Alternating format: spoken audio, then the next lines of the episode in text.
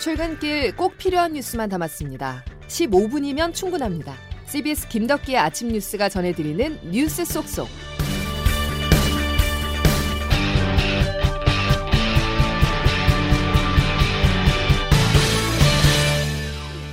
여러분 안녕하십니까? 2월 28일 김덕기 아침 뉴스입니다. 대선이 9일 앞으로 다가왔습니다. 마지막 최대 변수가 될 것으로 예상을 했던 야권 단일화 사실상 무산 쪽으로 기울고 있는데요. 후보 등록에 이어서 투표용지 인쇄 전에 단일화도 무산되면서 현재로서는 사자 대결 구도가 유력해졌습니다. 윤석열, 안철수 후보는 단일화 결렬 책임을 상대에게 떠넘기고 있습니다. 첫 소식 박희원 기자입니다.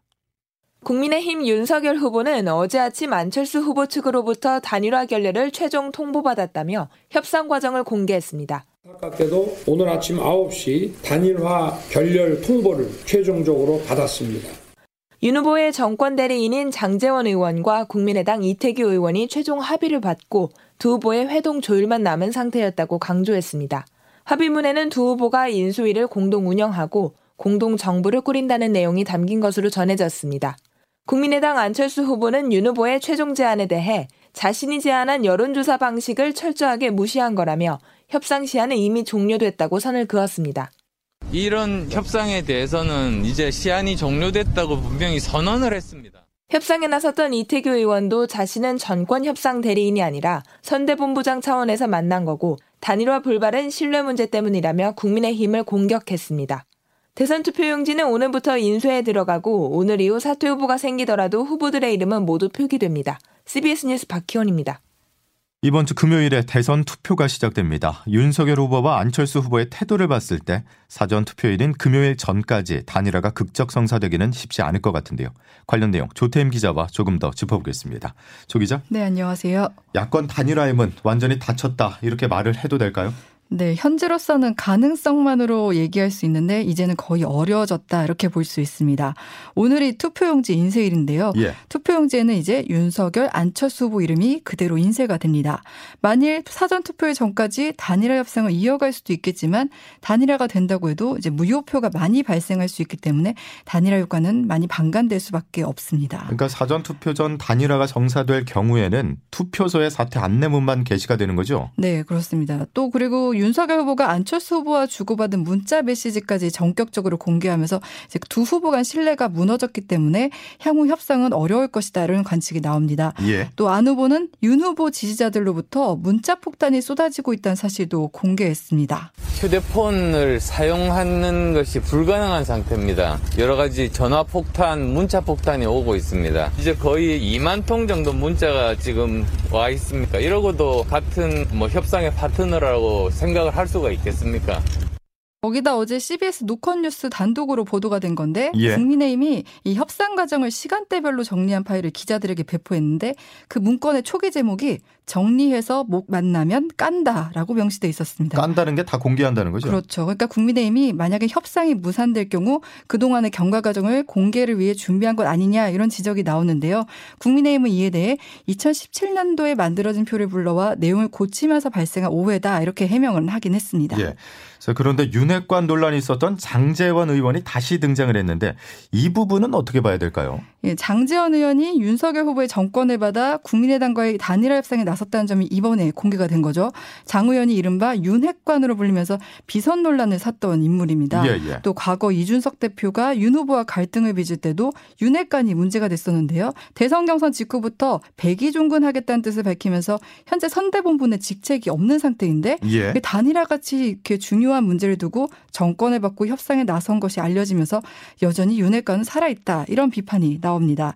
윤 후보는 이에 대해 저희 쪽에는 장재원 의원이 맡았고 장재원 의원은 그 매형과 안철수 후보가 그 카이스트 교수인데 가까운 사이로 저희 저도 알고 있어서 네, 알겠습니다. 그럼 9일 남은 대선 앞으로 판세 전망해 보죠. 예, 그야말로 예측 불허인데요. 막판 최대 변수라고 했던 단일화가 무산 수순을 밟으면서 이제 누가 우세라고 하기 어려운 판이 됐습니다. 현재 판세를 보면 2강 1중으로 볼 수 있는데 이 2강 이재명 후보와 윤석열 후보는 지금 오차 범인의 초접전 양상입니다. 지금 초접전 상황에 대해서는 이준규 기자가 정리했습니다. CBS 의뢰로 써던 포스트가 지난 26일 전국 만 18세 이상 남녀 1,021명을 대상으로 실시한 조사에서는 윤석열 후보 40.4%, 민주당 이재명 후보 40.0%로 0.4%포인트차 초접전으로 나타났습니다. KBS의 의뢰로 한국리서치가 지난 24일부터 26일까지 전국 만 18세 이상 성인 남녀 2,000명을 대상으로 실시한 조사에서는 두 후보가 모두 39.8%를 얻어 동률을 기록했고 나머지 조사에서도 두 후보가 오차 범위 내 접전을 펼쳤습니다. 자세한 여론조사 사항은 각 기관 홈페이지나 중앙선거 여론조사 심의위원회 홈페이지를 참조하면 됩니다. 초박비인 판세의 가장 큰 원인으로는 야권 후보 단일화 무산이 꼽힙니다. 국민의힘의 시큰둥한 반응에 단일화를 제안했던 국민의당 안철수 후보가 다시 협상 결렬을 선언하자 보수 지지층은 실망한 반면 여권 지지층은 결집했습니다. 선거가 막바지에 다르면서 그간 여론조사에서 상당 부분을 차지했던 부동층이 줄어들고 양당 지지층이 결집하고 있는 점도 박빙 판세의 원인 중 하나로 풀이됩니다. CBS 뉴스 이준규입니다.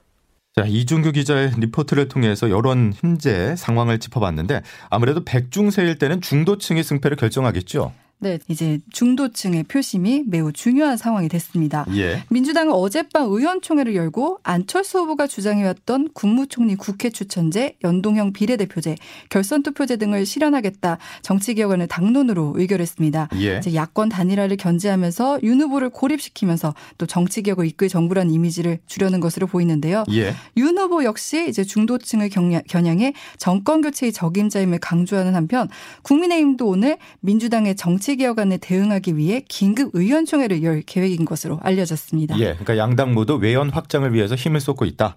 알겠습니다. 이쯤 정리하겠습니다. 조태인 기자였습니다. 전쟁 소식으로 넘어가겠습니다. 우크라이나 정부군이 러시아군의 전방위 공세에 필사적 방어를 이어가고 있습니다. 시가전이 본격화한 것으로 전해지고 있는데요.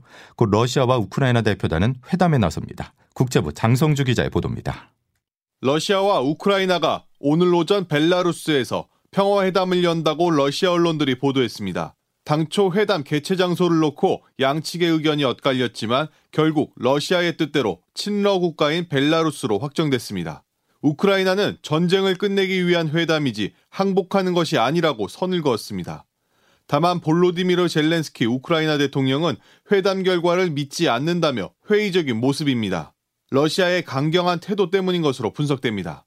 러시아는 우크라이나가 나토 가입을 완전히 포기해 중립국이 된다는 조건으로 안전보장을 제시할 예정입니다. 또 수도 키예프를 포위하고 있다면서 심리전을 벌이고 있는데 우크라이나는 러시아가 가짜 뉴스를 퍼뜨리고 있다며 반발하고 있습니다. 여기에 블라디미르 푸틴 러시아 대통령은 핵무기 발사 준비 태세를 강화하라고 국방부 장관에게 지시했습니다. 서방 제재에 반발한 조치인데 전 세계를 핵전쟁 공포로 몰아넣고 있습니다. CBS 뉴스 장성주입니다. 방금 들으신 것처럼 푸틴 러시아 대통령의 핵 위기까지 공개적으로 거론하고 나서자 서방은 즉각 무책임하고 위험한 행동이라고 반발했습니다. 미국 등 서방은 국제 금융 결제망의 스위프트에서 러시아를 퇴출한 데 이어서 추가 제재를 또 내놨습니다. 워싱턴에서 권민철 특파원입니다. 멈칫하던 서방 국가들의 러시아 경제 제재에 둑이 터졌습니다. 어제 미국과 유럽연합은 러시아 은행들 손발을 묶는 조치를 취했습니다. 해외 금융기관 간 거래 필수적인 국제은행 간 통신협회 결제망 접근을 금지시킨 겁니다. 그로 인해 서방은행 및 기업들이 볼수 있는 피해도 감수하겠다는 겁니다. 러시아 중앙은행의 외환 보유도 동결시키기로 했습니다. 오늘 여기에 대해 유럽연합은 러시아 항공기와 언론의 영내 진입도 금지시켰습니다. 또 재정을 털어 우크라이나에 무기를 지원합니다. 개별 국가가 아닌 EU 차원의 전쟁 국가 무기 지원은 처음입니다. 러시아 병참기지 노릇하고 있는 벨라루스에 대한 별도 경제 제재도 검토 중입니다. 기업들도 제재 행렬에 동참했습니다. 페이스북, 트위터 등은 러시아 광고를 싣지 않기로 했습니다. 페덱스, UPS 등은 러시아 배달을 안 하기로 했습니다. 피파는 러시아 국기와 국가 사용을 금지했습니다.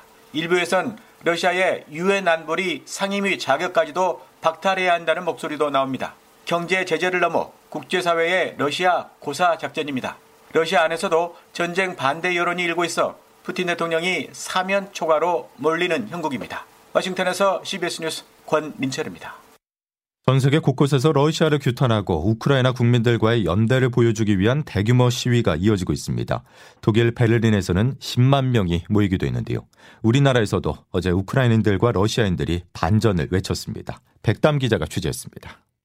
대전에서 유학 중인 20살 자인 츠코브스카 씨는 그제 이후로 가족과 연락이 끊겼습니다. 연락이 안 돼요. 왜냐하면 러시아 군인들이 우리 도시에 전기 그리고 물다안 줘요. 가족의 안위가 걱정되지 않냐는 질문에 말을 잇지 못한 채 눈물만 뚝뚝 흘렸습니다.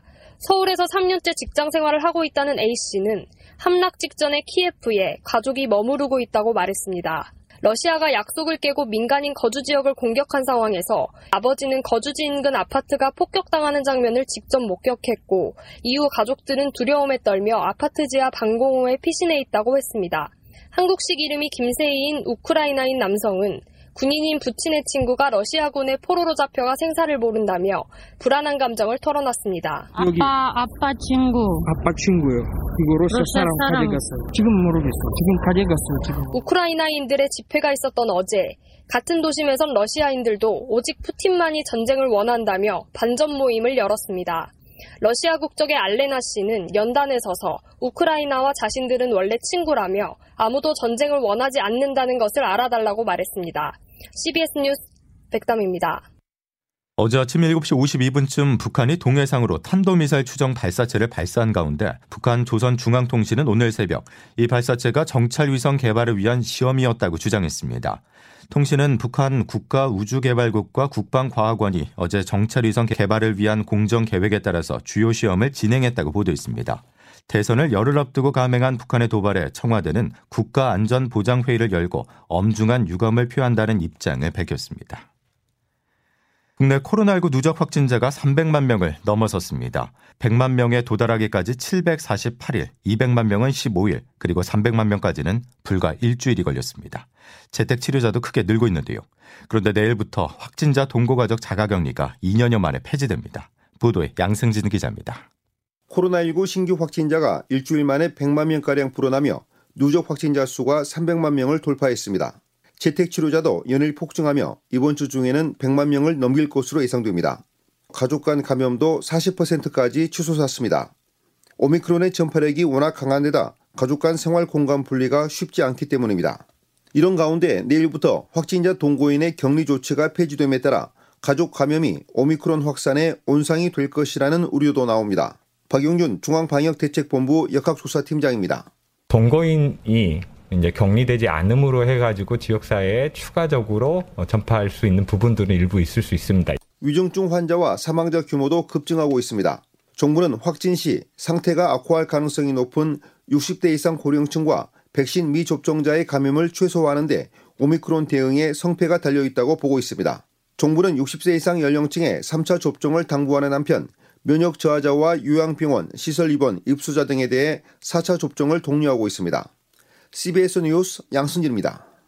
우리나라가 백신 접종을 시작한 지 만 1년이 지난 가운데 2차 접종률을 기준으로 38개 경제협력개발기구 회원국 가운데 우리나라가 세 번째로 접종률이 높은 것으로 나타났습니다. 또 전체 인구의 60% 이상이 3차 접종을 마친 것으로 집계됐습니다. 자, 이제 기상청 연결해서 오늘 날씨 알아보겠습니다. 김수진 기상 리포터 전해 주시죠.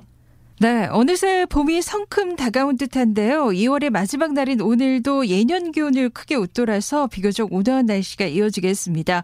오전 7시 현재 서울의 아침 기온 3.8도로 어제 같은 시각보다 4도가량 높게 출발하고 있고요. 오늘 한낮 기온도 서울 12도, 원주 10도, 대전 14도, 대구 15도, 광주 16도의 분포로 어제보다 평년보다 높아서 3월 중순에 해당하는 초봄 같은 날씨를 보이겠습니다. 다만 내륙을 중심으로 일교차가 클 것으로 보이기 때문에 이제부터는 환절기 건강 관리에 각별히 유의하셔야겠고요. 또 현재 강원 동해안과 충북 남부, 전남 동부, 영남 지역을 중심으로 건조 특보가 계속 발효 중인 가운데 바람도 강하게 불고 있어서 오늘도 꼭 불조심하셔야겠습니다. 그 밖에는 오늘 전국이 구름 많은 가운데 아침까지 중부 내륙과 호남 내륙을 중심으로 안개가 짙게 끼는 곳이 있겠고 공기질은 비교적 깨끗하겠습니다. 그리고 3일절인 내일도 오늘만큼 포근하겠습니다만 새벽부터 오전 사이에 전국 곳곳에 비나 눈 소식이 있겠고요. 특히 수요일인 모레는 일시적으로 평년 수준 아래로 기온이 떨어지면서 반짝 춥겠습니다. 날씨였습니다. 2월의 마지막 날 그나마 좋은 소식 다시 한번 전해드리겠습니다. 오늘 춥지 않은데도 불구하고 공기질이 깨끗합니다. 이런 날이 많지 않은데요. 점심 드시고 잠시라도 맑은 공기 속에 산책 한번 해보시죠. 자, 월요일 김덕현 침 뉴스 여기까지입니다. 고맙습니다.